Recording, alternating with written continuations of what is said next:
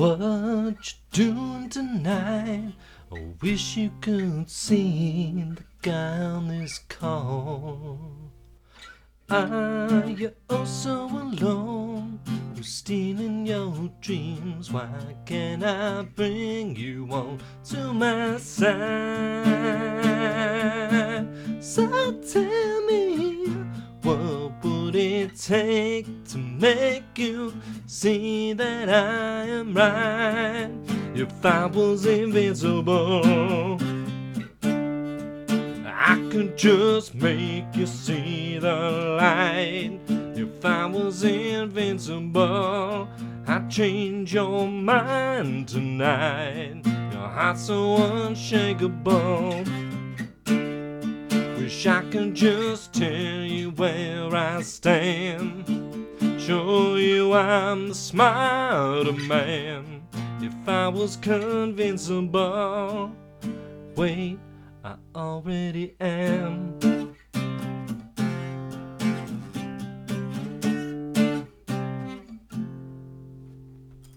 Hello, and welcome to Convincible. I'm Dave Buesing, founder and editor in chief of comicbookherald.com. On Convincible, this is the spin off of the My Marvelous Year Reading Club show where we go through the complete history of Marvel Comics from its origins to today. And Convincible is our spin off where I, Dave, noted fan of Invincible, the comic book series, try to convince Zack and Charlotte, my co hosts, why Invincible is the greatest superhero comic in the universe. Zack is the world's biggest known hater of Invincible. He has an entire empire of little Zaxamites that fly out to your planet, and I am the protector of Earth.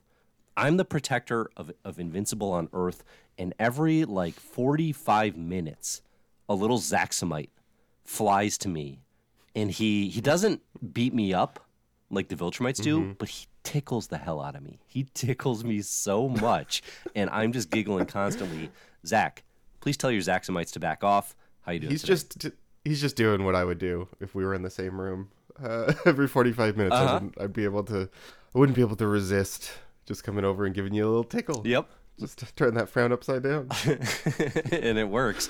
And then, of course, right in the middle, in the middle of all this, negotiating the peace, a la Alan the Alien, we've got Charles Charlever, like my Oliver? yeah, like our little our little uh, uh, unexpected bundle of joy, like Oliver. That is discovered, like okay, like a I little got Char- Charlever, right? That works. Who's Oliver? the brother, his brother. Oh, from Invincible. I yeah okay. from I- I- Invincible, of course, from Invincible. What do you think from?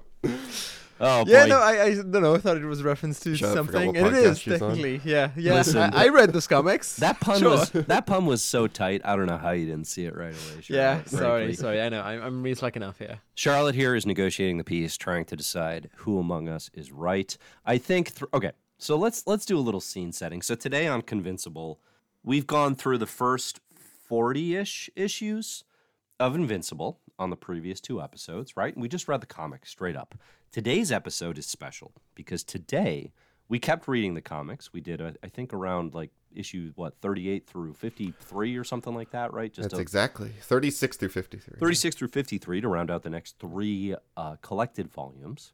And we also watched Invincible, the animated series. There's a full season out of season one, and then there's four episodes out at the time of recording of season two. We're recording here in January 2024. This show, this animated series, has had a lot of success on Amazon Prime. So today we're going to talk a little bit about the comics, but we're also going to talk about how the work was animated, how it was adapted, and what, if anything, that tells us. Well, I thought it was just one like feature length movie. Uh, You watch starring Mark Wahlberg. Mar- yeah, Mark Wahlberg is like a down on his luck substitute teacher in Yeah, yeah. 1970s Philadelphia, going to the uh, the Eagles open open training camp. No, that's that's I- right. I- When I, I when I can't said I made that season joke so one, season one Yeah. Mm-hmm. was the movie, and season two was watching the Eagles get their bottoms walloped against the Tampa Mm-hmm. Bay Buccaneers on Monday Night Football. So that's as long as you watch that, you're up to speed with where we Okay, are. perfect. Don't Yeah. you worry. Uh, I did just oh, gotta oof, I gotta tell you that that You God's didn't watch the show. Oh, Zack. No, I watched. oh, I you watched little, you little Zaxamite. What did you I do? watched. I watched some of the show. I just didn't watch all the show. I watched What enough to some? feel like two episodes. Oh my god. Movie episodes. it's forty-five minutes long per Zack, episode. Zack, it's so long. Can I tell you something, Zack? Can I, can I just be honest right off the bat here? please? Charlotte, please scratch this from the record. Zack, you, I edit these episodes. I should start. I should start making all my editing demands uh, directly to Charlotte. I, that's a that's a good bit. I'm gonna keep that. Going. Charlotte, will you tell Zack to please remove this? Okay, Dave, you may approach the, ben- the bench. Thank you, may Charlotte. speak Thank your you. truth. Okay, I want to I want to speak some truth for a minute here. Zack, you're winning. Okay. yeah, I know. You're winning, and you know how much it pains me to say that, right? Mm-hmm. Like I think. Well, you do say best superhero comic of all time. I was just thinking you're setting the bar really high. For well, the only I said greatest superhero comic in the universe because that's that's the like tagline that Invincible adopts for itself. Yeah, right. yeah, I'm yeah. not. I'm not act- like that. That's Wait, not even something. It says I, that about itself. yeah, it's, it becomes its tagline is like the best superhero comic in the universe. Oh boy. Yeah. Okay. Which I, yeah, Yeah, I go ahead. appreciate the ambition, right? If you want to be a champion, you got to talk like so. a champion. Okay. Um, That's what I've always said to my children. Tell them every morning. um, so, okay, you're winning, Zack, but you Mm-hmm. keep cutting your legs out from under yourself. You keep Mm. getting an incomplete grade because you're not committed to the convincible I experience. read. I, I, read forget what you 16 did. out- Sixteen issues of this well, comic. it took you 16 and hours. I read, it was an hour an issue. yeah, I read like 16 issues of this comic and I watched like 90 minutes of the TV show. I think that's pretty good for homework. I can't Also, even here, remember in- why in you my- got a, an incomplete grade on, on episode two, but I know you did. Oh, it was because you didn't watch because you didn't refuse to watch the the TV series then, which is what we said we were going to do, hmm. Right? Okay, here, here's my my defense. uh Uh-huh.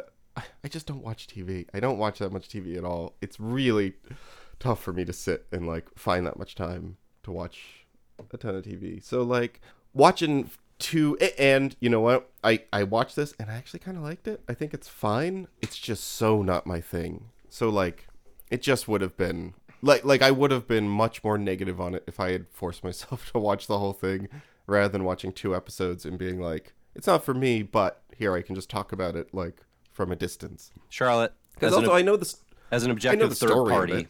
Yeah, I can kind of, you know, you can fill me in on other story changes that happen later that like I to, uh, like we'll see. Charlotte, as an objective third party, is Zack's entire testament thrown out for a second straight episode? What do you think?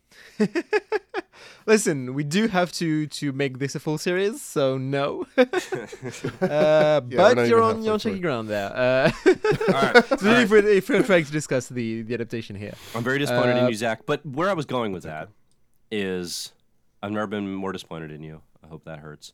Um, but also, you're winning, okay? And I, I say that, and I think it's been clear through two episodes, right? I went into this, and we've been talking about it for a long time. And the reason you challenged me to a Convincible, right, in the first place was on Comic Herald's best comics of all time.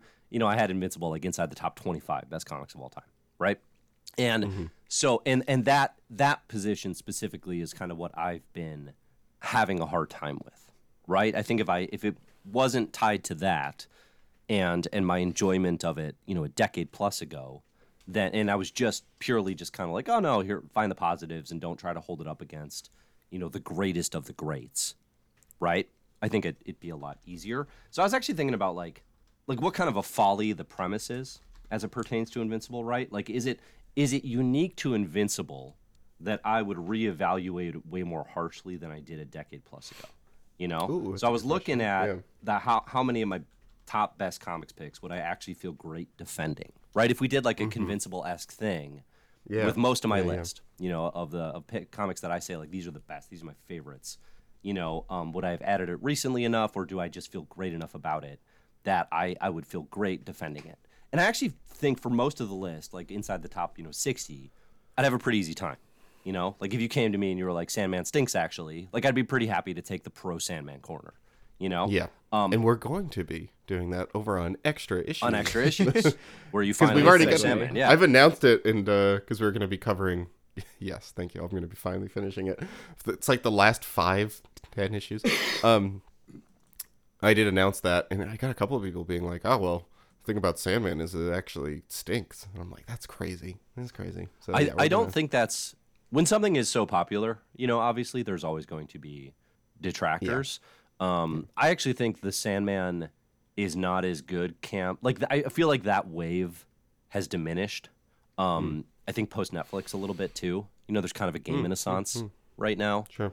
Uh, I, I think people are pretty high on the work. So like, Okay, I'm, it's I'm not, it's looking not at a your. So anyway, the point being, the point I was getting Yeah. to, if I go through the list, here are the here are the comics, and this this will all tie back to Invincible. I promise. Here are the comics that I think I'd have a would be hard for me. I, I see two.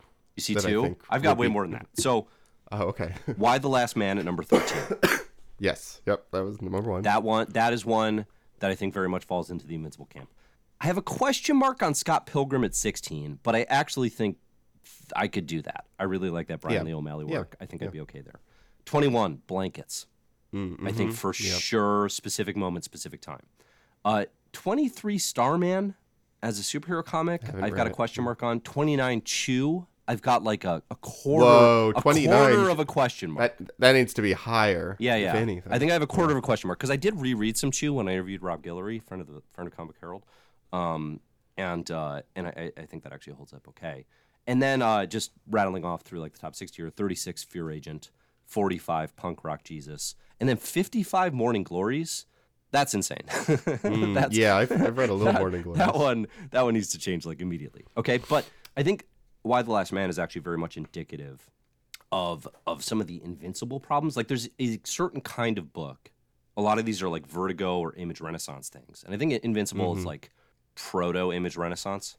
You know, like it's before Yeah, the Image yeah, yeah. Renaissance of the 2010s, but then it also because it keeps going, it it it's a part of it. Where Yeah. these books gave me the feel as I was getting into the comics in the early 2010s of something beyond the base, you know, something beyond like all comics are Marvel DC standard superhero fare. They seemed Yep. mature by contrast with genuine literary aims or sort of that FX prestige drama vibes of the time, right? You know, it definitely felt Sure, like okay, totally, right? Totally. Which is Vertigo's Yeah, whole deal. Yeah, yeah. yeah. Um, but now, having been exposed to more of that and seeing there are actually several layers deeper yet to go, you know, uh, I'm skeptical how well they would hold up. So I think the list is not, Invincible is not alone in being a comic like that, where I am, I'm kind of just like, I don't want to discount how it felt reading that at a particular time, but I also know that I'm not at that particular time anymore. Like th those are all books where if a really cool comics critic, which is a major oxymoron, came up to me and was like, "You have Y the Last Man number 13." I wouldn't be like eager to defend that. Yeah. you know? like there I know I mean, there's like, hipper stuff just- out there. yeah. Where's Hellboy, Dave?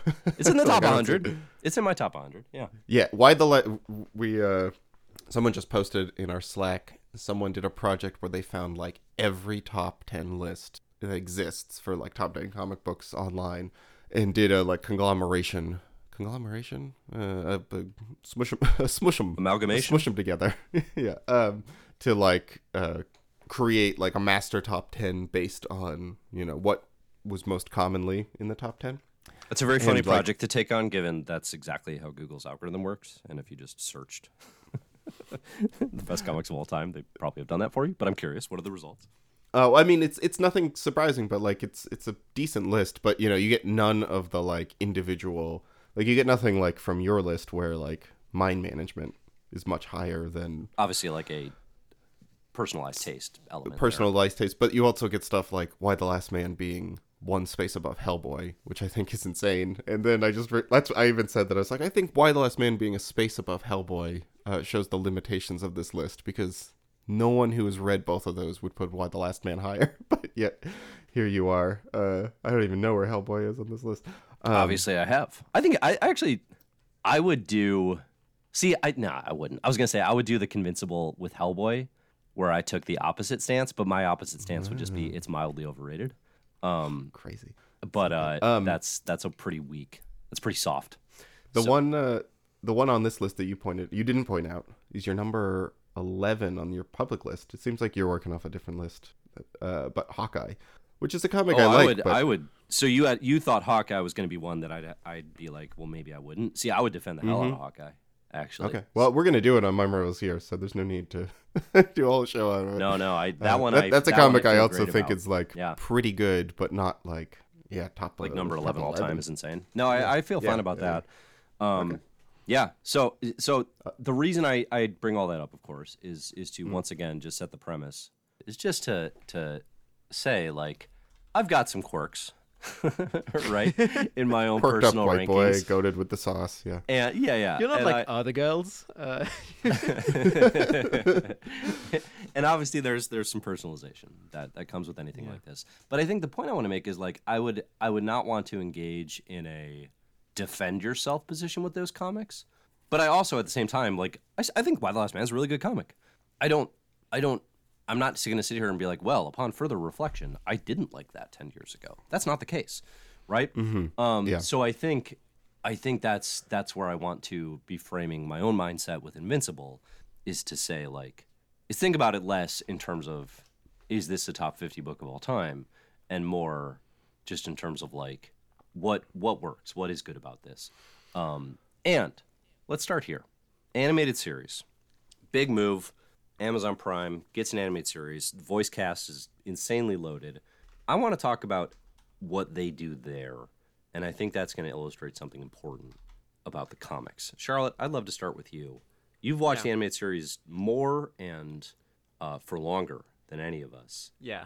what what do you like about it what do you think it does well um, by comparison to the comics or just in general Yeah, I think it's definitely tighter than the comics. Uh, it feels, I just it feels like it just moves. I know like it's long episodes, which is annoying. Like it's forty five minutes per episode uh, usually. Uh, but I think it's to me it's better at sustaining and um, handling multiple uh, storylines at once than the comic is. Uh, something like I, I think I found, uh, especially this time, is that some storylines are like, do I need to care about this? Is this gonna be anything? Isn't it like I the uh, in the the issues we read for today, like the Lizard League stuff and the Titan stuff? I'm like, Yeah. does this matter or is it just like I don't know set dressing? Like it's like we're doing a superior universe, except like this doesn't matter to to the story. This isn't. There's nothing there. Um, and I think in the show, all the different storylines matter and feel important. And also, like, I'm sorry, I have to I have to interrupt you a little bit. That like Hellboy, Dar- Darkhold, what's his name? The the monkey guy. yeah, Uh, he shows up in episode two, the monkey which I was like, talking about Damien Darkhold or whatever yes, thank you, yes, Damien Darkholder. is he a monkey he was like Rorschach is is the demon I thought What I, was he's got kind he's kind a of mon- like a gorilla-looking dude. Yeah. I Oh, think because okay. I thought he was a mix of like that um that chimp from DC who's the like detective chimp yeah I thought he was like a mix of like Hellboy, Detective Chimp, and like Rorschach maybe. and the demon Um, but and a demon. yeah, right, a little demon. Um, yeah. So this I, I, I don't actually I don't disagree at all with what you're saying, Charlotte. Yeah. But at the same time, they still do include him in the second episode, which is funny because I looked it up. I was like, oh yeah, that guy. Like, what was his whole deal? And then I looked him up. He never shows up again in the comic. He was definitely like an aborted plot line. Um, so anyway, yes, go on. Yeah, but that, there's the thing like that. He appears and then he becomes like a semi-important character. Not not like important, but like his part of the plot is relevant to following. he moves the, plot forward. Yeah, he moves the plot forward. Yeah. He's important to following the investigation around like Omni-Man and seeing that uh, unravel. Um, I think like the character of the mom, it's not perfect, but it's she's way more interesting in the show. She feels a lot more like a full character. she Just- is a character at all She is an actual character, and she has a yeah. lot more scenes focusing on her and on her. I mean, like just life and reaction to to what's going on, not just in relation to Mark, uh, but like it almost feels like sh- we get more of uh, the impact of this, especially in the first few episodes of the second season. It almost feels like we see more of her reaction to uh, what happened with Omni Man in season one than Mark's, and like the scenes with with her about that are really really interesting. Yeah. Um, and like feel yeah, it feels like she's an actual character that matters, and that's important to have like a normal person, human side of the story, um, which I think is something that's kind of missing from the comic. Um, and Yeah. like it feels Well, comic could- like a missed opportunity with his mom. Can I point out with with the mom specifically, the w- one of the first signals that the show was going to like going to look at the comic and go, well, that didn't work, and then like actually make some changes based on stuff is because I think one of the more like notable moments in that first issue is Mark at the dinner t- table being like, "Guess what happened to me today? I got my powers." And Mark's mom going, "That's nice, dear. Pass the potatoes." Which I hate that joke. I think that joke totally doesn't work. Like it's not that funny of a joke, but also it doesn't make sense. It doesn't like make even sense with the rest of the it doesn't even story, make sense before you know the world. It really doesn't make sense because maybe you're like, oh well, superheroes are really common. It's still like a significant moment in this family's life, and Yeah. it turns out to be a very significant moment, of course. So for that joke of like, this is so commonplace that she would just blow it off, um, you know, never landed for me in the show. They don't do that. They like, it's the same exact scene, and then he tells them, and then like she like you know her and Omni Man like give each other looks. She kicks him under the table to be like, say something to your son, like you know, encourage him, or you know. Yeah. It turns into like a parenting moment. Um, Yeah. So yeah, I uh, I appreciated that they're gonna like be willing to make some changes when it's necessary, uh, and that was a really like prime example of it for me. Yeah, and uh, I think a yeah, lot. it just oh, go ahead, feels like- No, no, yeah. I- I mean that and the way I mean the rhythm it has, I think is really nice, and yeah, it makes you want to to keep to keep going forward and, and seeing what happens next. Unless you're Zack and you you're fine with watching only two episodes.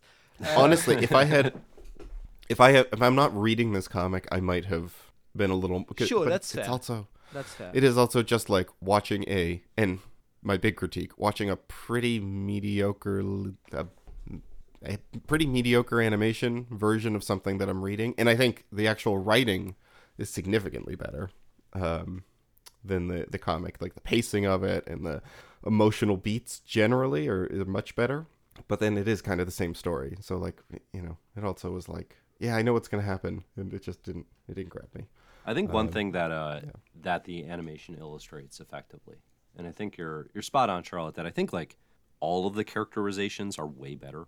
Um, Yeah.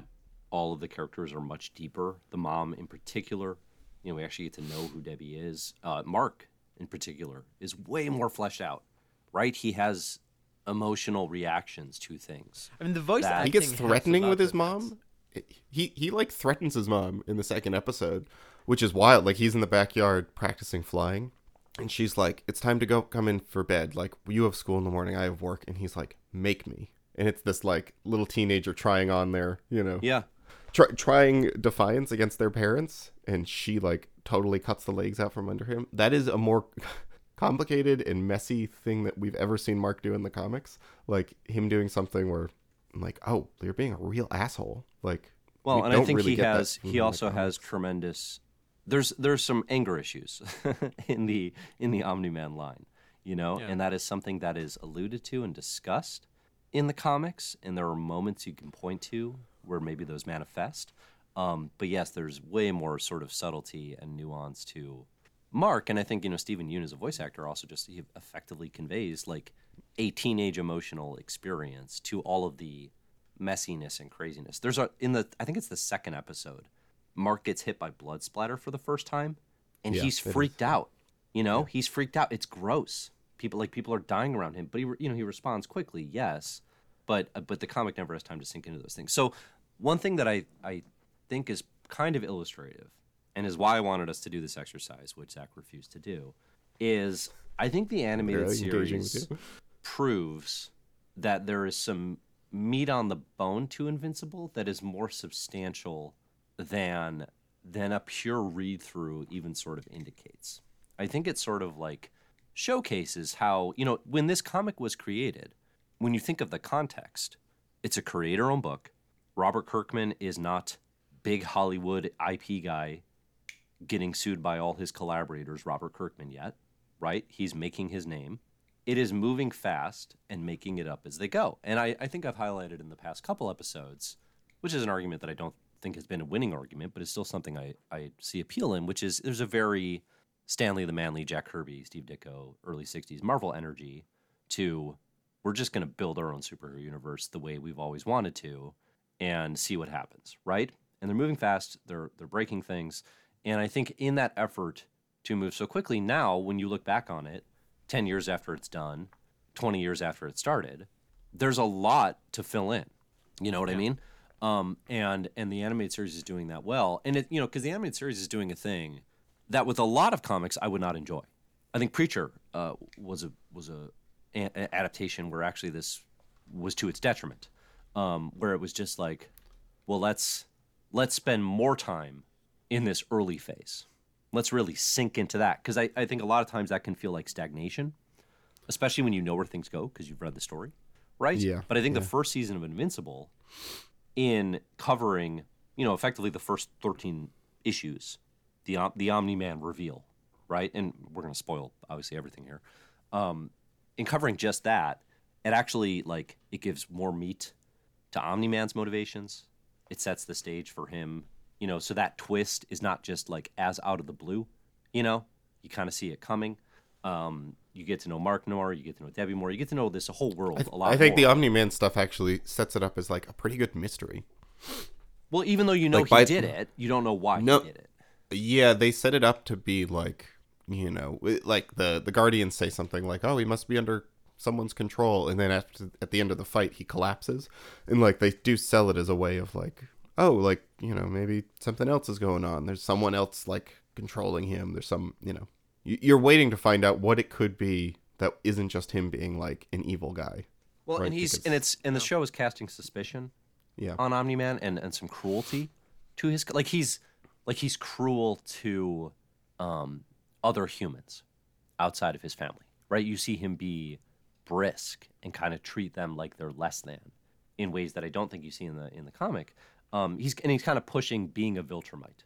He's kind of pushing that attitude on Mark in more subtle ways, where it's not then just this out of the blue, oh BT Dubs, do you want to kill everyone on Earth? Which is kind of how it's played, you know, as a twist in the comic, right? Which obviously is, is a memorable twist, but nonetheless. So I think there's there's an opportunity in this animation, which is done well, to look at this and say, you know, what is what is the thing that we've been saying about Invincible, right? It is like it is kind of all pace. It is all fast moving narrative, kind of all the time. And the animation says, all right, well then that means that it, it inherently has a weakness of not filling in the details. Of, Yeah. of Yeah, leaving totally. characterization out the window. So I, I think it kind of justifies like everything we've been saying about it, but it's also, I think to me, it says the meat on the bones of the comic universe that was built is tremendously substantial. That they can go back and fill in to this degree and have that much success. That there are not a lot of comics where you could do that successfully, right? If you went back and you're like, we're gonna retell. Well, the example I was giving there was Preacher. It feels like a slog. I mean, The Boys is the other good example of a comic I, that I, a comic that I think is even worse of a successful adaptation of a of a that turns into that an we even don't think works. Yeah.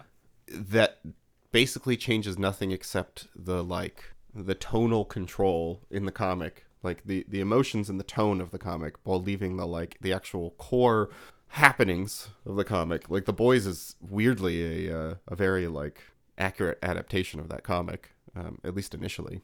And uh like i was surprised when i was watching it. I was like wow they like really left everything from that comic in here but it feels so different just because they like take it seriously, take the emotion seriously, take the character seriously. I don't think it's quite to that degree because I don't think Invincible fails as much as The Boys does in its like tonal control, but uh I also think it fills in I think it fills in with like actual characterization like moments of characters doing things that express their character instead of like the comic just kind of saying it out loud but not having it happen through action like because that's Yeah. something that the comic does quite a bit is like we hear a lot about mark's like emotions but we don't actually see them. Um so yeah i think it, it like changes that. It also just kind of tightens up like plot lines and you know improves the writing cuts way down on the you know like kirkman can kind of do like a word balloon uh explosion on the page cuts way down on that. Um Yeah, yeah, yeah. I don't know. It's it's pretty good. Like I, I definitely wouldn't say that it like shows that there's something. It's also like, it does feel it, it has the same issue that the comic does, but even more so. I think where like you're like, well, this seems like it's for like twelve year olds, except it has the most like shocking violence, and the violence is even more amped up here than in the comic. I think like having it be in movement. Let's let's come back to that because I Yeah, we can. I kind of agree. Um, I, I think with the boys adaptation, I think there's a key difference because I mostly agree, but I think there's a key difference where the boys adaptation had to fix, I would say, a broken comic. And Sure, I think yeah, with yeah, yeah. Invincible, it feels to me more like filling out like polishing it. something that worked. If It feels like hmm. the show, and I think is successful at being as good as you remember Invincible to be, or like you think the Invincible comic Yeah, is, yeah, yeah. right? Um, and I think like that's the success of it. Well, I feel like when I went back and read the initial arcs of Invincible after having seen the show, I was like, oh, this isn't. This is definitely not as tight. Um, but then once we got to the stuff that I what that I hadn't seen in uh, in the show, I like got a better sense of the comic for itself, and uh, yeah, it feels like reading the comic first gives you a better appreciation of the show, and doing it the other way around like doesn't help uh, loving the comic. Um, so, like, if you watched the show first and then went and read the comics, yeah, that's probably a letdown in your experience. at least you it's saying? frust- I think it's a frustrating experience in like on Yeah. some storylines that like, like I mean it's like a dumb very small thing from the comic but like William what how, when does it happen because in the show yeah, yeah, sure. I, I mean I can say it now like we Well, yeah, we're talking about the show, so absolutely. Yeah. yeah, okay. In the show, William, uh, Mark's best friend, is gay from the beginning. Like he's just out. That's the thing everyone knows, and he's dating guys and stuff. In the comic, he's seemingly straight. Uh, like, and at least he's dating uh, Eve. Uh, in and Mark the- Mark does homophobic bullying. exactly, yeah. As like, as far in as issue fifty, and Yeah. that made I- me I so actually- mad No. that it was I, still I going. went I went and double checked the the sell date of that because I was like, what what year is this coming out? Like, was gay marriage legal yet when this happened? Not quite, but it definitely was. It's- yeah, it was like 2007, I mean, 2008. We've already condemned the homophobia of it, you know, and, and I think there's the instant sort of feel of like, well, it's, you know, you can contextualize it of the time, and yes, that's behavior that teenagers engaged in, blah blah blah. I get it. It's not funny. It's the same. It's the Yeah. same. it's definitely a it's a joke too. He's trying to. He's get playing a it for a laugh out of it. guffaw. He's playing it for a guffaw. And and listen, if there's something I'm gonna get mad at about this comic, it's that. And also just like Kirkman's not funny. Sorry. Like I think he's he's a skilled comic storyteller, right? I've I've gotten tremendous value out of reading The Walking Dead, out of Invincible. There's other stuff even that I think, you know, he's he's good at hooks and premises and big genre ideas not good at comedy at all.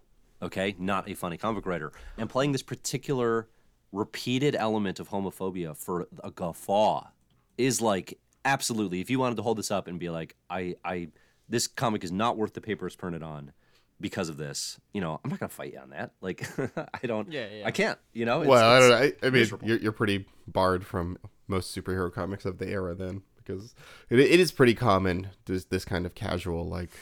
No, mean, he's not not throwing- not to the. It's it's the repetition of it, and Yeah, it's the yeah, man. isn't this hilarious Yeah. attitude that is. Yes, you're like. Listen, I'm not saying it's the only comic to engage in this. Of course not. Yeah, yeah, yeah, like but like in the context of seeing the show first, it stands out even more. Sure. It's like, well, that yeah, doesn't yeah, jive right. Like, uh, yeah, and I, I feel like there's other less obvious, like just social uh, consciousness stuff uh, that's like upgraded in the show.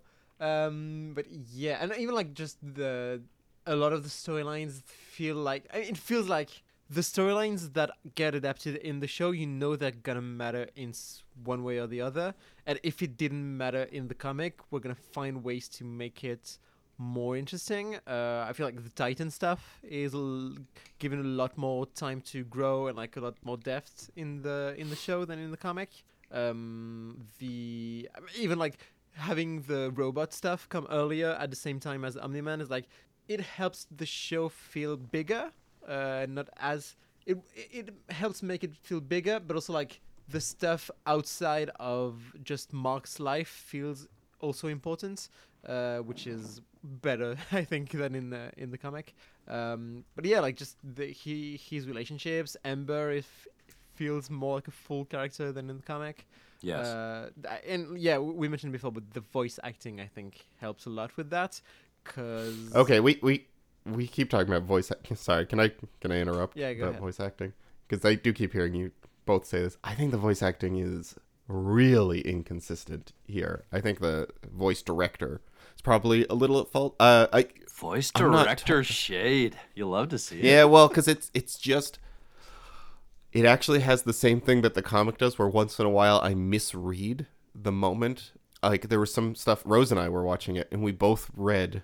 Um, it was the first time that Omni Man and Mark are like out doing some training, and Omni Man punches Mark, and he falls to the ground Uh-huh. uh, and he's holding his stomach, and he's like, "Why would you do that?"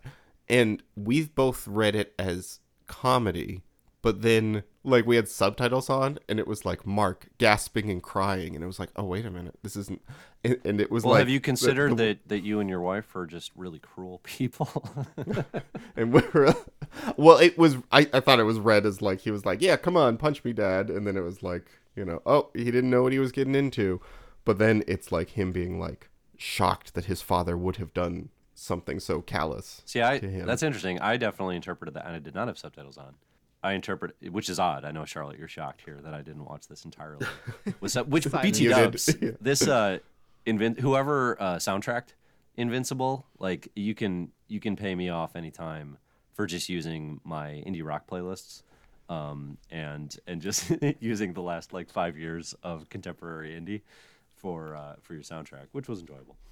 I read that as more nuanced, subtle hints of the violence and cruelty of Omni Man. Well, yeah, no, I got it eventually when I like when it kept going, but like I think Yeun's performance there is a little confused. I it, it's that's one moment. I mean, obviously it's not the whole thing. I I'm not I'm not someone to totally.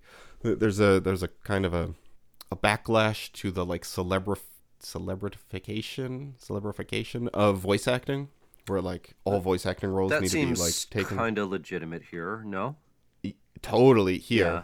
I, I'm not someone who's like, oh no, you can't be like a real, you know, not a real actor, but you know, like a an actor in front of the screen and then like get these acting roles because some people are really good at both.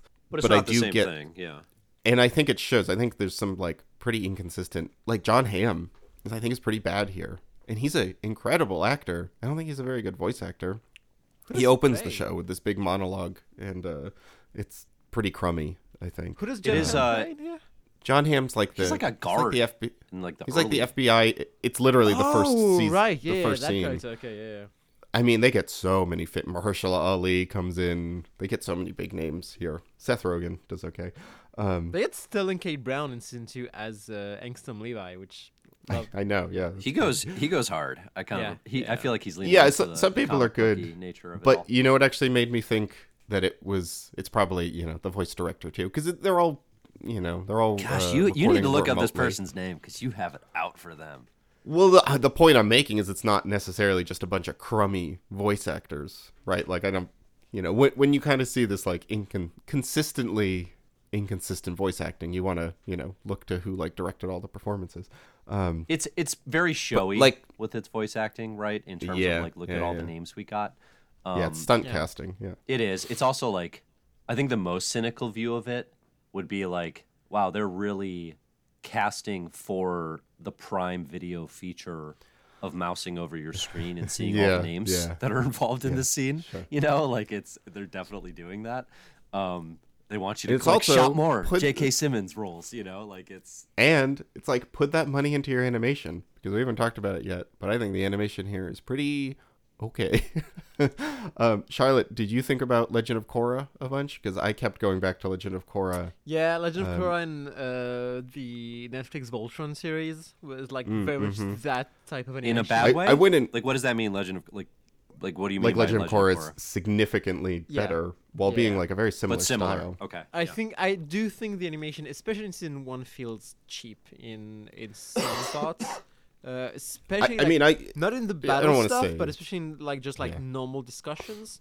It does Yeah. feel It- cheaper. feels like flash animation. Like they only can move like yeah, yeah. it, it's like it weirdly seems like Archer, you know, where like they're you know they don't care about it besides like their mouths are gonna move and their eyes are gonna move a little bit, um, but they're very very stiff. Um, I'm sure it's a budget thing, whether or not It gets better in um, season two.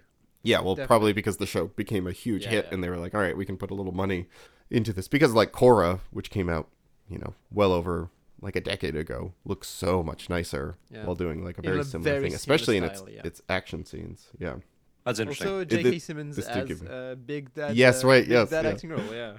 and he's so much better as Tenzin in uh, Korra too. J.K. Simmons He's- is he's- Tenzin. Yeah, Yeah. he's great. I never connected those dots. Oh my gosh. Yeah, blew my mind. Okay. Uh, okay. One thing I want to go back to that Charlotte said here, how you know these episodes are more fleshed out, right? And how if you go back to the comic and kind of the nature of that, like after the fact, how it might feel hollow by comparison. But I feel like there's a flip side to that, which is again the thing I, a thing I like about Invincible a lot is the fact that it moves so much and it cuts through so much plot so quickly. The show does feel stagnant at times. I mean, Charlotte, you said up front, you know, 45 minute episodes for an animated series Yeah. is not these are not the droids I'm looking for. like like I think this would be much better served with 28 minute, 30 minute runtimes. Um, I think the episodes can feel long, and I think yes, it provides the advantage of having the time to fill in things that are not proportionally or appropriately filled out in the comic storytelling. But in doing so, it also means you're kind of stuck there for a little while, right? That is eight episodes, almost eight hours entirely of the Omni Man twist. You know, which the first ep- mm-hmm. or the first episode ends with Omni Man killing the Guardians of the Globe. Like you know the answer the whole time. You know, Wait, it doesn't. You don't get the reveal till the season finale. The season finale of oh, right you didn't watch. So the season Is- finale is of, the big of, fight? of, of season one is yeah is omni-man versus I kind of thought it would come at the end of the second episode, and then it didn't, and I was like, "All right." no well, no they play the whole season building to that moment which again i do think effectively lets us get to know these people for sure. Yeah, but it also means we're stuck in that and that, that the other rapid fire everything happening at once plot like so by by the fourth episode Zack of the second season which is where the show's at right now Yeah, they have made it plot wise about where we were last episode of Convincible Mm-hmm. with the Mark finding Omni Man again, the reveal of Oliver and his his alien half brother. Like so Gotcha. so they make you know, so and, and there's other things, right? But Angstrom Levy has has uh has had his brain injury. Um, you know, so it's there. But it's, you know, thirty plus issues. So they move fast through like, you know, thirteen through thirty something, right? The, thing with the the Omni Man twist in the comics though is that like he had to kind of get to that because it is like the thing that launches the series, right? It and it is very compelling when it happens, and it really kind of launches the series as like this is doing its own thing. Like we are in it, you know, like this is not your your grandpa's superhero story, right? Um, and Kirkman, I mean Kirkman has said it out loud. He was like, I planned on you know revealing that like an issue thirty or something, but I also didn't know if the comic was going to be around, so I just had to get to it. So the show doesn't have that like problem, Right. You know, where they are like rush, like, well, we don't know if we're going to get the whole season to do it, so we might as well wait. So I, kind I mean, I guess they don't know that they're going to get a second season. I mean, there's that's some that's true, there. but like I think like to get to the Omni Man, you know, that big moment, the the twist there. I think like maybe even building up the emotion of it would work better. Like it does kind of come out of nowhere, and it is a good twist, but like it might have worked better if we really cared about that relationship.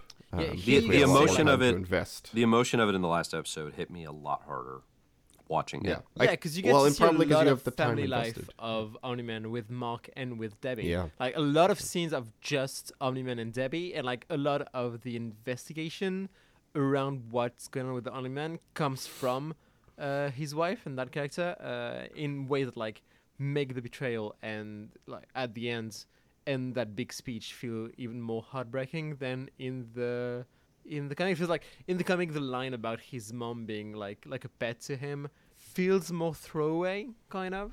Um, not fully throwaway, but it feels like it doesn't feel as huge. You In the haven't spent show, as much time like with that relationship. Yeah. Yeah. Well, the, the delivery of it by Simmons is great, and also it's like it is within the context of just more being said, which is ironic because Kirkman writes way too much dialogue in so many scenes throughout the comic. Um, but that particular sequence of, of Mark, like the place, I, I do think you know I think we're kind of beating around the bush of saying the writing on Invincibles, uh, the animated series, is really good. Um, Yeah. I, I think they do a fantastic job with elevating the material. And I, I think that is a testament, of course, to the original material that those writers are able to elevate it so well. I think we can all agree. Um, so Well, okay. I didn't, don't put those words in my mouth. I think it's pretty good. now, one thing I do want to address that you, you pointed out, Zack, there's a slight sense of maturity. We talked about this with the comic last time. I think I think Yeah. last episode I said like I kind of wish the comic didn't do the insane hyperviolence because Mm, then mm-hmm. you could actually recommend it to like like young readers, you know, Yeah. as like a superhero comic because otherwise it has you know those kind of like almost all ages vibes, you know, where they're like, Yeah. "Well, cut away, dear reader, while Eve and Mark do their smooching in the closet." You know, and it's like right. you know yeah, but then yeah, then there's this insane hyperviolence it does the same thing in the series but with swearing right so there's a slight sense of maturity but it's like a hollow maturity you know it's it's that teenage maturity of cussing and lots of blood violence right and i think otherwise blood vi- blood violence and i think otherwise one thing i noticed is season two feels so much like i'm watching the spectacular spider-man i don't know if y'all had this feeling too like i felt Mm, Yeah, I did. like I it's did. got huge season two. super yeah. animated superhero show energy of the one- of ones I've Which it enjoyed literally is. I mean, because it's, because it, literally is that. But then it's like, but it's also like, and look at us, we're so mature. And I think that works on the boys tonally, and I think here it's another thing where it's like, it's just hollow. I you are not the mature thing that I th- that you think you are. I I don't. sure, yeah. Yeah, well, I mean, like, yeah, the boys, you know, leans into it, uh, and it's so baked into the core identity of the boys, also, right? The whole world is is wrapped around that tone, whereas here, it's very much not, right? Like, it's weirdly. Uh, I was thinking that reading the comic again at this point, where like him and Eve, and I'm like, this relationship's st- still very chaste, despite the fact that they're like 22. Like, it's still very non-sexual. Yeah, I mean, I think that's one of the ways it's got the biggest early 2000 or um early 60s Stanley the Manly like comics code energy. Is like, Yeah. you know, it's Yeah. like A could, self-imposed could Peter Parker be a virgin? code. Yeah, he could be, because you know these are pretty chaste comics. The the way that they're portrayed, um, Invincible's oddly the same. Uh, all right, so I think I think the animated series has has sort of shown uh, unequivocally the strength of Invincible. I guess are there any counter arguments? um, I'll, I'll here my closing thought on Invincible. It it did at least it made me go, oh, you know what? I really get why people like this show, and uh, and I was a little surprised by that. So like plus that goes in the plus column for the show because uh, like I I you know I saw people talking about it and I was like it can't be. It's not gonna you know I've read that comic. That show's not gonna be very good. yeah.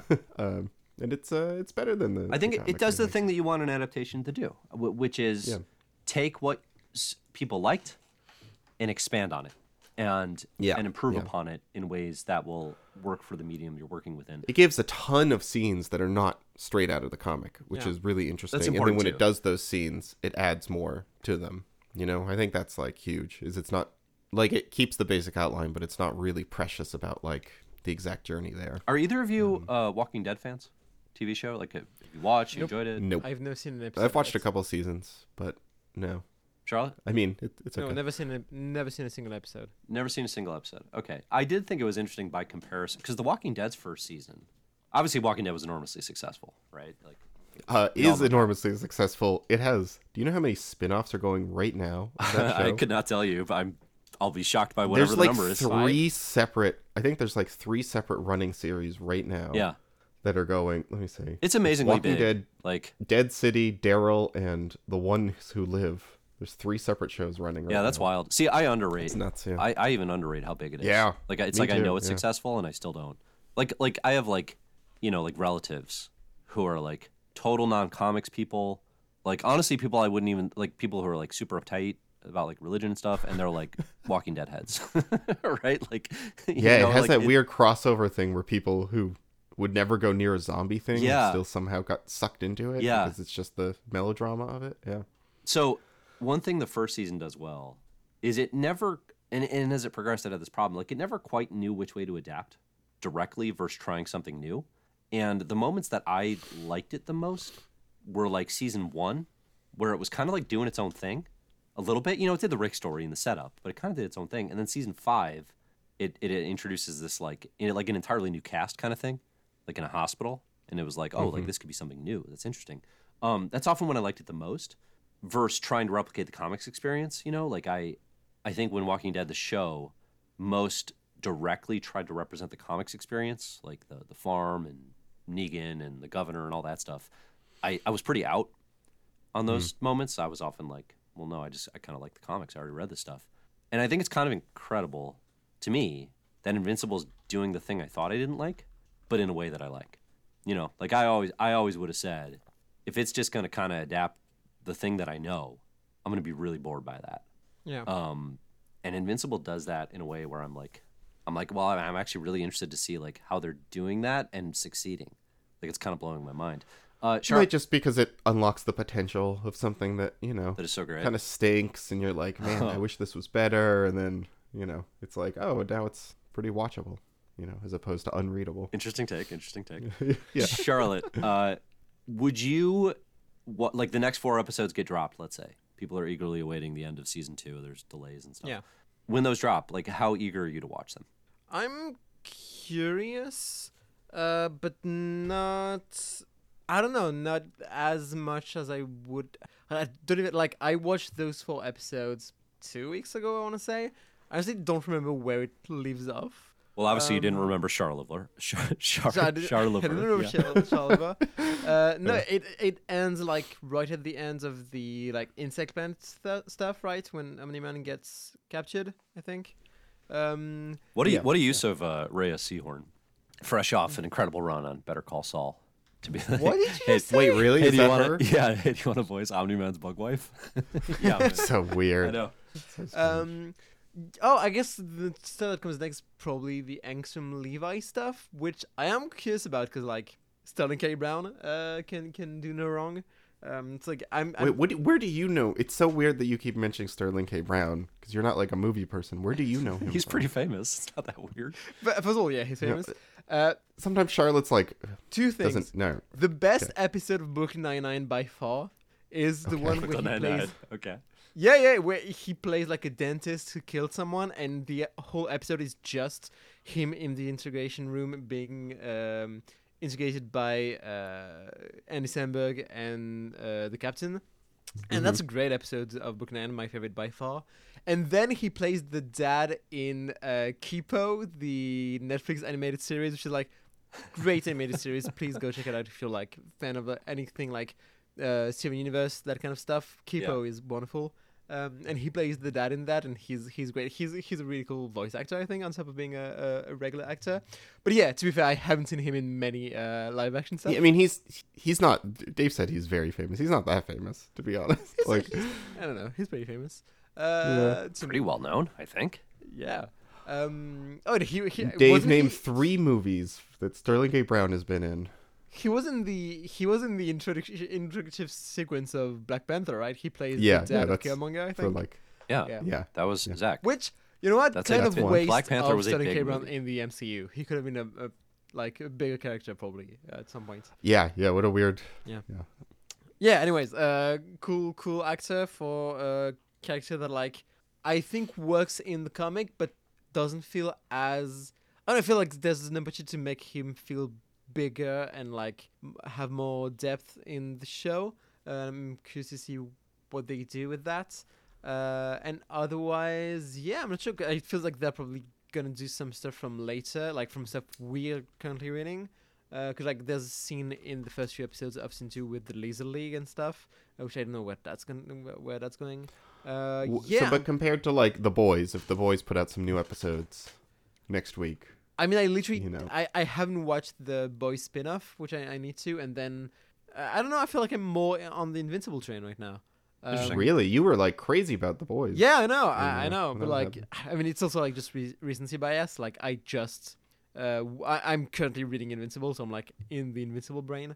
Um, Hmm. so yeah, I feel like I'm more, I'm more excited for Invincible. in also the it- invincible it's also more of like a just like popcorn meat and potatoes stuff than the boys is so it feels Uh-huh. more i think it's a bit more a bit less exhausting than the boys uh in that the boys is like is great but it is a bit like it's uh harder to to just wa- consume right um i think the Invinci- invincible is still at the end of the day like That's it's not really a good thing to say. Just being like, you can put this on in the background. I mean, I would Like- say like not quite. In I mean, that's my problem with like, it, is it's It's it's a fun superhero show, right? Uh, straight Mm. up, way more than the boys is.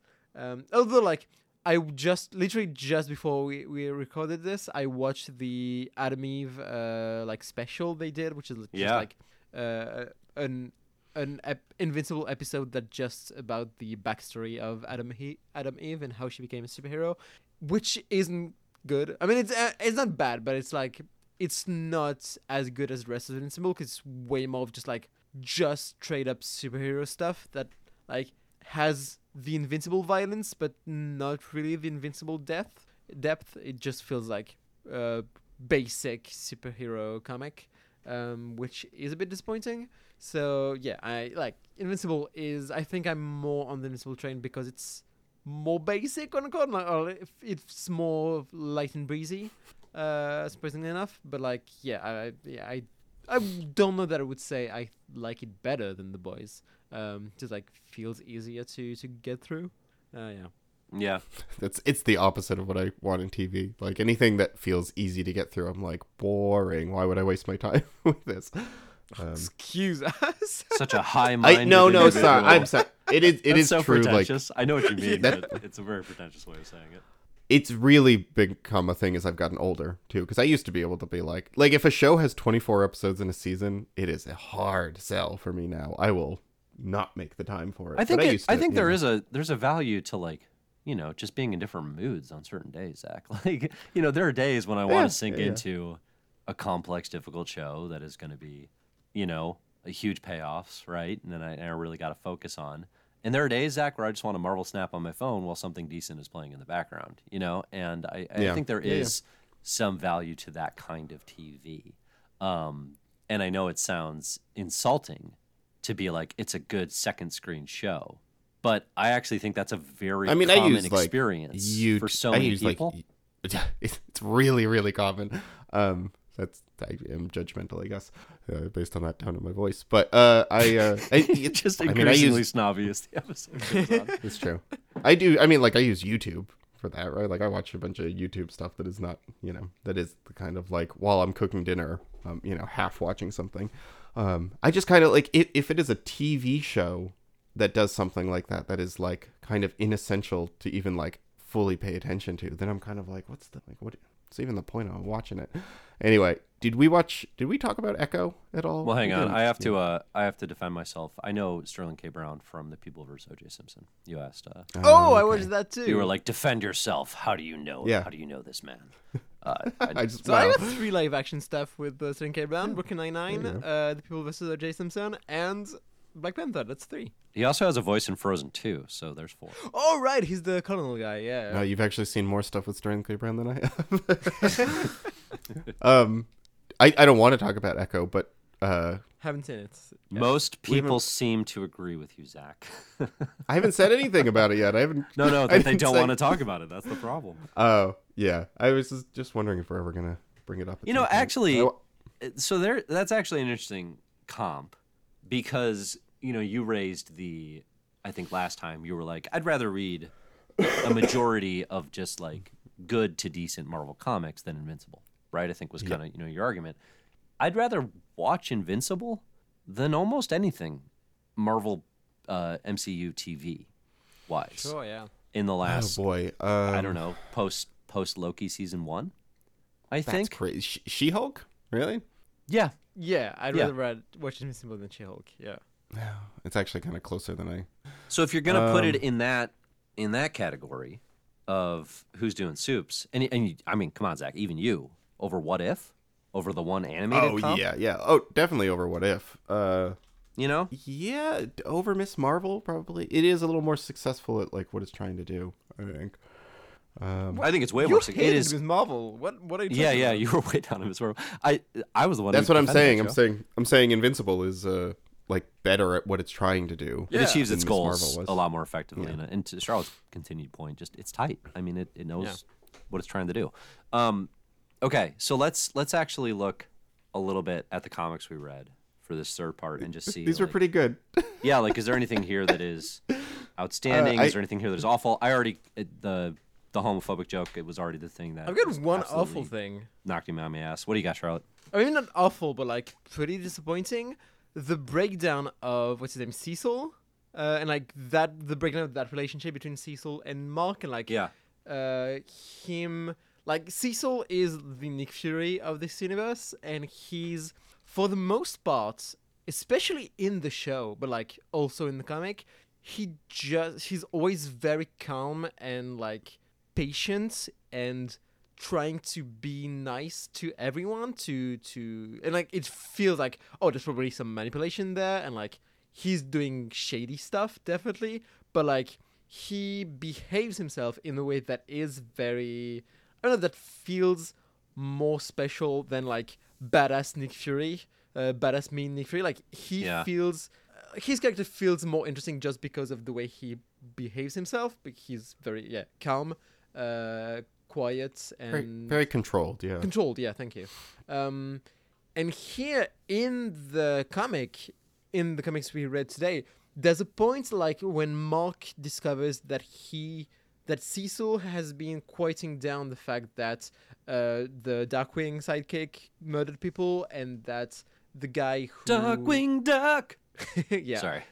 uh, and the guy who like was doing experiments on people on campus uh, has been recruited by uh, Cecil's agency. He finds that out, Yeah, yeah. and that breaks down the relationship in a way that like Cecil is Im- just immediately shifts to being like a full asshole and like uh, threatening and attacking Mark. Uh, Yeah. which like that's so strange, right? Like I think he actually he- he does an okay job connecting like why Cecil would react like that like because he's like Cecil's like we've been here before Mark. I know basically you have a temper. You get out of control. You don't know your own strength. I need to get protect myself. I don't know Sure. that I'm totally on Mark's side as this is happening either. Like I'm probably not. Yeah, I Yeah, think I think Mark's reactions are massively outsized, and I think in I think I think the comic, I would guess, is kind of trying to drive the reader to Dark Cecil needs some comeuppance, and Mark has to be the one to stop him. But I actually reading it, I'm kind of like Mark is reacting like a spoiled child. Um, I in guess, some but- ways, Yeah. I mean, the Yeah. way I read it, I was like, Cecil just became way less interesting because now he also seemed like kind of a lunatic. Like in the confrontation between he gets a little too sea silly, I think.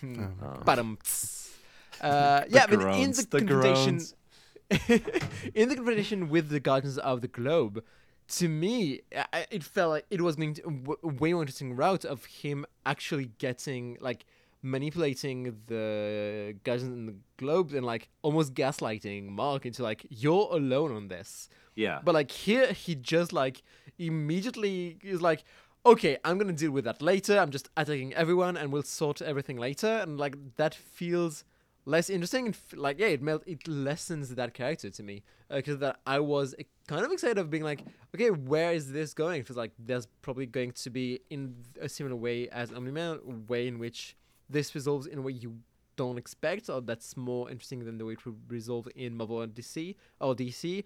He just feels like, yeah, that's the way that will play out in Captain America, I guess. Um, Yeah. It, I- it I- I feels don't know. I don't really- I don't really agree with any of this. Uh, I I found this pretty like dramatically engaging, like in one of the more like engaging bits of everything we read.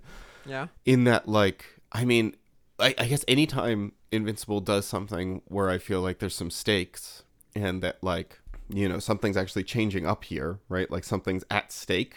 uh, in the in this exact moment there is a a there are stakes for what could happen next. Like Mark on this like tipping point of like is he going to irrevocably damage the relationship with Cecil? Are the two of them like totally on the outs? How will this play out? I think like that generally pretty yeah, that generally worked for me. I think- and I, I think Mark kind of like the new status quo. Like, Yeah, I think Mark and Cecil being at odds is a good status quo shift. Yeah, I'm Um, fine with that. I that. think darkening it's the Cecil way in which is it a- Yeah, no, I hear what you're saying. I think darkening Cecil makes sense, right? We've been going that way Yeah. for a while. With you know, he's working with all these elements that obviously Mark was going to find. You know, the one guy did turn Mark's you know college friend into a cyborg and dissect his body. Like it's it's understandable he would not be happy about that and would react uh, angrily the way that he does. I I kind of I I'm more on Zach's side on this one. Um, in terms of like I, I think it's very much of a piece of the comic and, and the approach and what I've been saying, you know, kind of throughout this episode of like, it's a little too fast, Yeah. but this comic is often a little too fast. Yeah, I just I think it's often kind of like it puts one foot in front of the other, a half pace ahead of where maybe it should be, but it's in the effort to get somewhere interesting.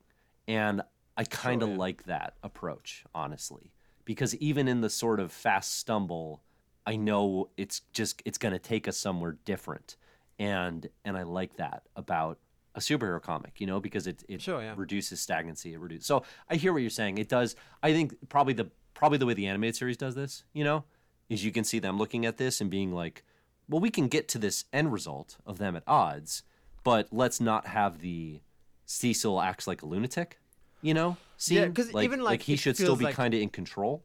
Yeah, and I feel like the stuff with, for example, the guy who experimented on uh, students, like, I don't know if Mark knows about it, but it feels like that small part of the first season, like, people people are aware of that. It feels like, I think Mark's mom is in the room at one point with both Cecil and that guy towards the end of season one, maybe. Like, it feels like that's more of a well-known fact. So I feel like the way they're gonna adapt the breakdown of that relationship will be for different reasons, probably.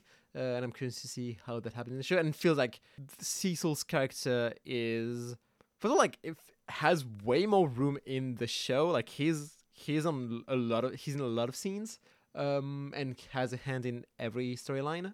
Yeah. Um, and yeah, so I feel like that's gonna be a big end of season thing, probably at some point. Uh, maybe not season two, but probably season three. and it's a Uh, big i mean it's big 2006 2007 energy sure. i yeah. think to to have because bendis does the same thing with nick fury where it's like you know um you know we we can't just keep working for the government the same way. Like Yeah. you know there's sort of there's that post 9-11 like in american comics especially right? There's that sort of immediate now everyone's on the side of the government and we're all hunting terrorism whatever that means right?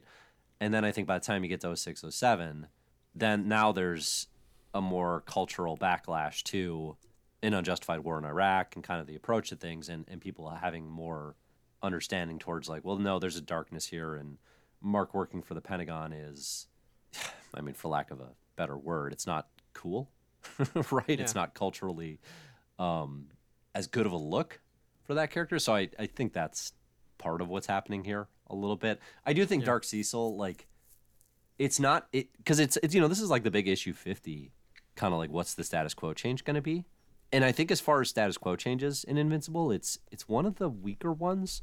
Um, it's necessary, but it's also like it's not as big a difference from like you, you can do this in Marvel or you Yeah. can do this in DC, and I think the Angstrom Levy stuff, the the Omni Man twist, those are moments when it's like Kirkman kind of being like, "These aren't your father's superhero comics," and I, I mean, Oliver is the the Oliver, real yeah, yep, big big twist here, right? Or not twist, but like Oliver's the big shifting of like this is an ongoing thing, especially when Oliver starts killing people. because he like, does he like, oh, kill the Mauler twins here? Is that what happens? Yeah. Yeah, Yeah. right, and that's kind of big because they're they're a really that's big recurring bit. That's the real moment of like this is trouble, and this will be trouble. like, Yeah. moving forward. Well, and that's what I say when my when my two year old just murders these Yeah. uh, these villainous clones. I'm like, oh, here comes trouble. uh oh. yeah, you're who right. let who let trouble in here? Um, the well, it's also like the uh the the Cecil thing is kind of just undoing something that wasn't that interesting to begin with. That kind of just seemed like a Uh, a narrative conceit. I don't know about that. Like actually, Mark working for the government for 50 issues has not been like I I, I think it has it was the source of his superheroing, but like Cecil is I don't know, like Cecil himself is like uh Cecil and his government have not been that compelling of like a, a you know, from like a plot point of view. Charlotte. for me. They they are just Real- kind of like the narrative drivers of him having to run off and not have a relationship. real quick, but based off what you just said, Zach, Charlotte, how shocked were you to find that Donald has one of the most compelling subplots in the Invincible animated series? I mean, from his presence in season one, I was like, okay, he's he's something, right? Yeah. Uh, but I, I couldn't have I wouldn't have guessed what exactly is going on. He's it's not a thing. uh, It's a thing in the comic, but it's not a storyline, right? So like here it feels like in the show it's gonna be a thing with him discovering his Yeah. uh, cyborg and like he's been killed uh, more than once. I, I think it's Um, way more of a thing in Yeah, the, I, in the in, show right in now. the comic, it's just, it's just like yeah, he knows, and he's gonna ref, refer to it once and once or twice, but like yeah, he's just around. And I think, eh, am I getting this right? Like he was before Invincible, he was a character in Brits, like uh, one of Kirkman's other superhero comics. Uh, oh, if this that's true, I don't even know. Yeah, is he in like So I, I think he, it was like a character he really liked writing that he was really, ha- really having fun with on another comic. Yeah. And he just ported, it- ported, him, ported him over to Invincible. Uh, I, I think that's right. I think I, I saw that somewhere. Zach, if I Um, said who is Donald in Invincible, what you, what's your answer? I would have. I honestly like it took me the context of you saying it like here to figure out who he was, even though we were talking about him directly. Yeah, so, yeah. I, would yeah, have felt the same way. I would have felt the same way until Yeah. uh, until the animated show. Yeah. Um, okay, so the other, so yeah, we got Oliver. I guess is the most substantial thing here, which is he is now, um, you know, what is he, uh, eight, nine, let's say, in terms of like you know how he how he appears human. Um, he's a little Damian Waynish, but even more murderous. Turns out uh, he's got more Omni Man in him than than human, right? Because he's he has no human in him. I guess. Well, I guess he does actually. Um, wait, no, Omni Man doesn't become a human because he has a human son. That's not how that works. Let's talk more about eugenics. Uh, so Oliver. Oliver has a killing urge, and Mark is trying to convince him that human life has value. And that's a big development. My favorite development in this entire sequence, I actually like the Viltrumites coming to Earth. Um, and Mark having been put there. and I- Oh, And I yeah. appreciated that the Viltrumite woman, woman, yeah. actually. So instead of it, ju- like she actually starts to make some arguments on behalf of the Viltrumites who have just been big, big Silver Age mustachio twirling energy this whole time. You know, Yeah. um, it is kind of nice to actually put like at least some effort at sort of a philosophical, Can like, I- well, you'll have 200 years of utopia. Is that worth it to you? Can Um, I interrupt you really quickly? Yeah, yeah. I find it hilarious that I, I guess like one of the only gags that worked for me in this, and I'm not even sure it's an intentional gag. I literally wrote, "Is this a joke? Because it's a good one if it is." Yeah. the the head of the like uh, galactic resistance against the Viltrumite is a guy that looks like an old human-looking man with very long beard. And he takes off his beard to reveal that he's actually a Viltrumite, and he's got like the Yeah. Viltrumite clean, clean shaven, except for a mustache under there. Like, is this a biological thing that like all male Viltrumites have this Have a sick mustache, and that's A the big way you handlebar recognize a must- yeah. And that like he, they can't grow an actual beard. I that's not true because Omni-Man does grow a beard at some points, but like. Yeah, it felt like a very funny thing of him getting that beard off and like having the mustache underneath, but I couldn't tell if it was an actual gag or not. I wrote I wrote in my notes. I don't know where the disconnect is in the art or the writing, but there are times that I think it's making a joke, but I can't tell for sure. Yeah. For example, the Viltrumite Viltrumite mustache. Also, the moment yes, because if if that's the gag, it's really funny, but I think he somewhat fails at like Selling you know it. triggering the punchline. I There's another this is a joke. this is a book built on visual gags. There are a lot of those, so I Yeah. I would be surprised if no one recognized the comedy in that. I, I would give some Yeah. credit there. Well, I mean, we're recognizing it. We're just like it, No, no, I mean I mean the creative team. I like I don't think they just accidentally okay. took a beard Gotcha. off and left a mustache and nobody found that funny. I'd be a little. I'd, Mm. I'll give them credit for that. There, there was another moment where I was like, "Is this supposed to be kind of a gag?" Because I can't tell. It's where Multi-Paul, which Multi-Paul is a really funny Good name. uh, pun name. That really that cracked me up. Um, Multi-Paul attacks and he's like fighting Rex Splode because he thinks Rex Splode like was responsible for the death of his sister. Multiplicate, um, Duplicate. duplicate, multiplicate. I think that works fine too. Ooh, that'd be a good uh, evolution. Yeah. um but uh at the end of it like they're having a big like tearful like duplicate comes back Multi-Paul is talking to the the big emotional thing where he's like i was doing this because i felt so guilty and you know you were dead and blah blah blah and then like right in the middle of it like mark walks up and punches the guy and they're like whoa mark what are you doing? You're going crazy. And he's like he just caused so much damage. He hurt a bunch of people. Like look at rex. This guy's going to jail. And then like the scene cuts and i was like is this like i felt like it was did do you think that was a joke? Do you know what i'm talking about? Like Uh, yes. read that as a- I, I think they play that as a joke. I do. I, I think anytime there's like there's like a setup and a beat and then it ends with a big big swing, right? A big punch in this case. I yeah. think that is often them trying to use the page for comedy. Yes, I think they do that a lot. I just i just w- he's so bad at it he's really bad at it because i think that's actually a pretty good gag if he had like executed it well i think that's a pr- that's like a decent gag of like the supervillain that you know was misunderstood and was only attacking because of some you know emotional misunderstanding and they're having the big heartfelt moment and then our hero coming in and being like yeah it doesn't matter if they have like sister issues like he just blew up the front door of the bank he's going to jail like Yeah. because how many times have we seen that in like marvel and dc right like talking out them after the fight they talk through you know all their emotions i thought it was an okay gag but it's just it's not signaled very clearly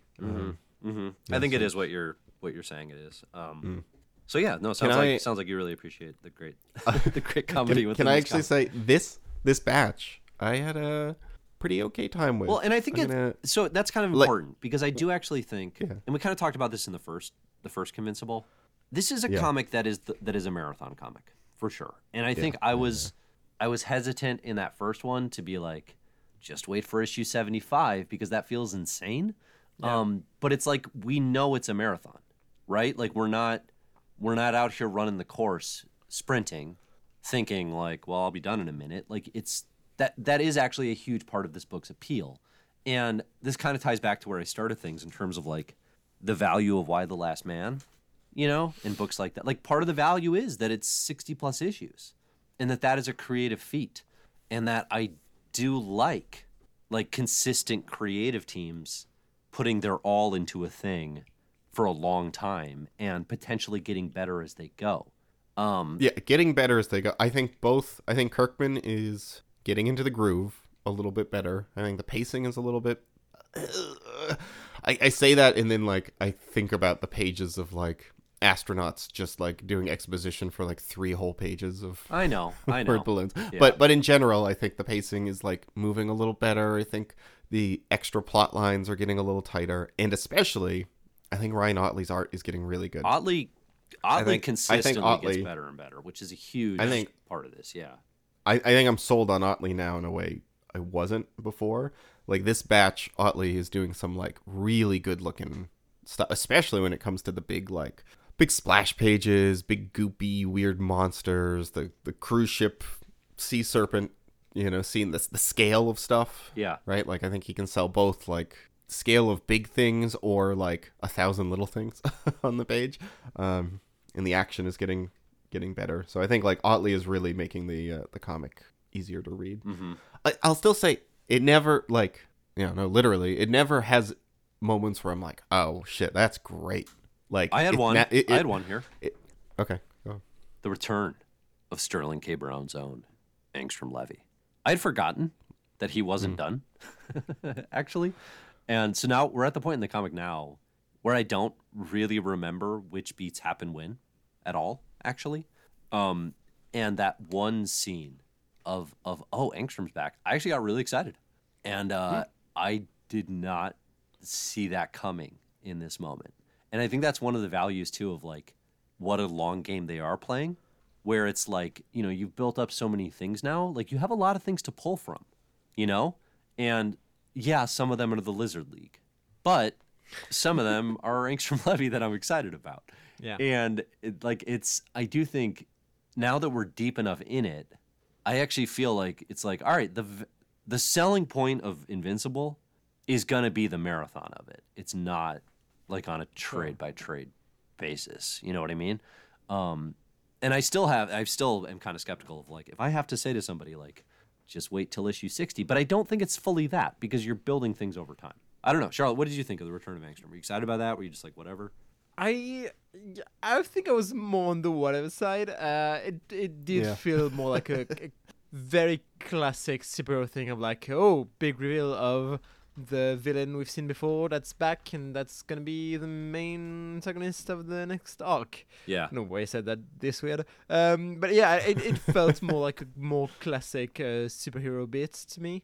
Um, I, I mean, I'm curious to see what happens with that character. It feels like he's headed more into a classic supervillain direction, which he, which he isn't in the first arc, arc where, he, where he appears. Like, he's very much a. I mean, he has powers, but he's he very much feels like a normal dude uh, who wears normal dude clothes even after his accidents. Like he doesn't go big supervillain uh, identity mode, and it feels like he here he's more like big uh, empiric uh, imperial uh, costume thing going on. Yeah. Uh, which I'm curious to see where where that goes. Uh, but yeah, I don't know. It, it didn't. I don't think it particularly excited me. Uh, was my, like, yeah, okay, that's that's a that's a good, that's a superhero beat. Um, I I get where that's going. Yeah. I like Invincible having. I think this comic actually does need like some some decent villains. Sure. Yeah. You know what I mean? And I think the Viltrumites Yeah. can't be the only Yeah. thing because they're kind of, you know, they're they're not faces to that in quite a specific way yet, right? There's just mustaches. Um, I think Angstrom Levy being a specific face that you can point to is is val. You know, it, it needs a Doctor Doom, right? Like if you're gonna say you have the greatest super comic in the universe, you you at least need a leader, you know. But obviously, you want a Doctor Doom. So I, I think there's a lot of value in that. Yeah. Um, yeah, I, I don't know. I had a pretty. I, I will say, Zach. Obviously, we gave you a hard time up front about not watching the series. I- no, that's okay. You gave me less of a hard time than I expected, so I'm, I'm fine with it. Oh, that's. Um, maybe we let you off the hook. Actually, maybe I should walk back what I'm about Yeah. to say. Uh, I did admit to both of you that I, you know, I kind of had a similar thing with the first season where I was like, I don't, I'm not like dying to watch episodes three through six Yeah. of the first season, kind of knowing where it's going. Um, I wasn't that into it, but I did have a pretty good time bouncing around episodes and and catching up on the second season. But then also like then coming back to the comic, I actually had a better time reading the comic. Interestingly enough, um, because I was more a fan of its pacing. I was more a fan then of like reminding myself about like, well, what's left, right? Where what is in this story? Because I think now you got Omni Man in prison, Alan the alien getting himself taken there so he can free Omni Man. You got Battle Beast entering the scene. Like you have a lot of things that I remember being super Battle fun. Beast. Wait, who the hell's Battle Beast? Is that not in this arc? Wasn't he in this arc when they break out of prison, or did I read ahead? I don't think Uh, he You must is. have- I think he's might in the ahead. big fight with Titan um, in season No, Yeah, no, unless- the end no. Battle one. Beast. Battle Beast is an alien who Alan and and Omni Man encounter in prison. I think. He's the big You cat ahead. guy, right? That's that's issue fifty-five. Yeah. I was having such a good time. I read ahead. Look at that. Look at that. Yeah. Wild. Okay. Yeah. Uh, there's there's really fun stuff coming. And I do feel like we're at a point now where I'm like I think I'm actually more into defending this comic as it progresses. And I've kind of been it's been hard to get to this point, but going forward I'm kind of like I actually think it kind of keeps getting better and better and, and cooler stuff and more fun stuff keeps happening that I'm going to have an easier time with. So, have I been on the ropes? Sure. Have I taken some hits? Yes. Am I coming Yep. hard the next several Okay. episodes? All right. I'm coming hard the next several episodes. oh boy. oh boy. Um. Yeah. Okay. I'm I, I'm looking forward to talking about it. I, I'm looking forward to even reading it. You know, like Yeah. I had an okay time with this. I mean, honestly, yeah, I, it did.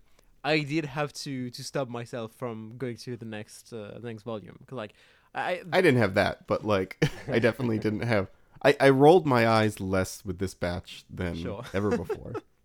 it's a it's a victory, I guess. yeah, yeah, yeah. Hell yeah. Um. Okay, so speaking of All right. victories, uh, that's one for Dave. Yep. Sure. Finally. Thanks, everybody. All right. Uh, so, yeah, next time on Convincible number four, we'll read. I don't have it in front of me, but I guess it'll be what, like issues 50? It will be 3 through 54 60. six is my guess. 54 through 70, Ooh. plus a couple little spin-offs. Um, What are the names of those These- trades? Do you have those listed in front of you? Yeah, it's uh, trade 11, 12, and 13. Happy Days, Still Standing, and Growing Pains. Yeah, yeah. Yep. Zach, were you a Growing Pains fan? uh, Kirk Cameron. Is that the Alan Kirk Thicke. Cameron one? Yeah. Yeah. Um, I watched a fair amount Yeah. of that growing up. Same. I don't know if I was a fan. but, Leo. you know, when you were That's my favorite you were a Leo kid. work. I think is is Growing Pains. Is he on that? Yeah, As, it's like one of his earliest things as like a as like a boy. Is Leonardo Hmm. DiCaprio? Interesting. Yeah. Charlotte, did you know Leonardo DiCaprio was once a child actor? I knew Leonardo DiCaprio was once a child. Um, Ashley Johnson is in those seasons too, apparently as a child. It's strange. Yeah. All right. So Um, next, so okay, next episode is going to be Growing Pains. Uh, we're going to switch Convincible to Growing Pains. Uh, Yep. We're going to watch every season. It's got to be that's probably a lot of seasons. Um, Charlotte, have you ever seen an episode of Growing Pains? I'm going to guess no. I've never heard of that show. Yeah. I mean, there's Which a good is the thing for that, like, I I know that every trade of uh, Invincible is named after like a classic sitcom show. I know like maybe Whoa, three it of is? them. I had no idea. 100% just dawned on me as you said Happy Days and Growing Holy. Pains. Did not Oh, you see didn't that know at all. that? Nope. I mean, the first Family the Matters. First volume is Three's from- which, Company. by the way, Who's the boss? Happy Days. By the oh way, my god, the I didn't dean notice this at all. of- The Viltrumite War. okay, no, maybe not all of them, but but but at some point they start they stop doing it and then well no, later they're going to do Friends, Modern Family. yeah, I guess. Uh, The- but the death of everyone? The dean of the university and the former dean of Mark's high Yeah. school is um, Reginald Val Johnson's character from oh, what's the show? Uh, not Family Matters, the the other one. Oh, is it? is with it, uh yeah, it is Family Matters. it, it is Yeah, Family Matters. Urkel. Like that's Urkel his one, character yeah. from Family Matters. Yeah.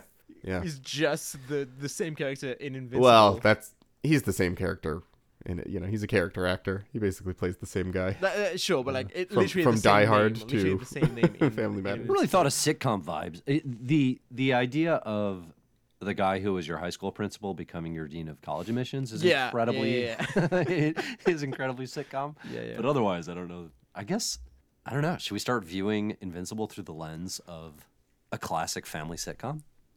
I don't think that works. Um, I could see Kirkman having some aspirations for that. Uh, Here's something um, I'm excited to talk about is we're gonna get be getting to some other Kirkman stuff in Marvel. Yeah.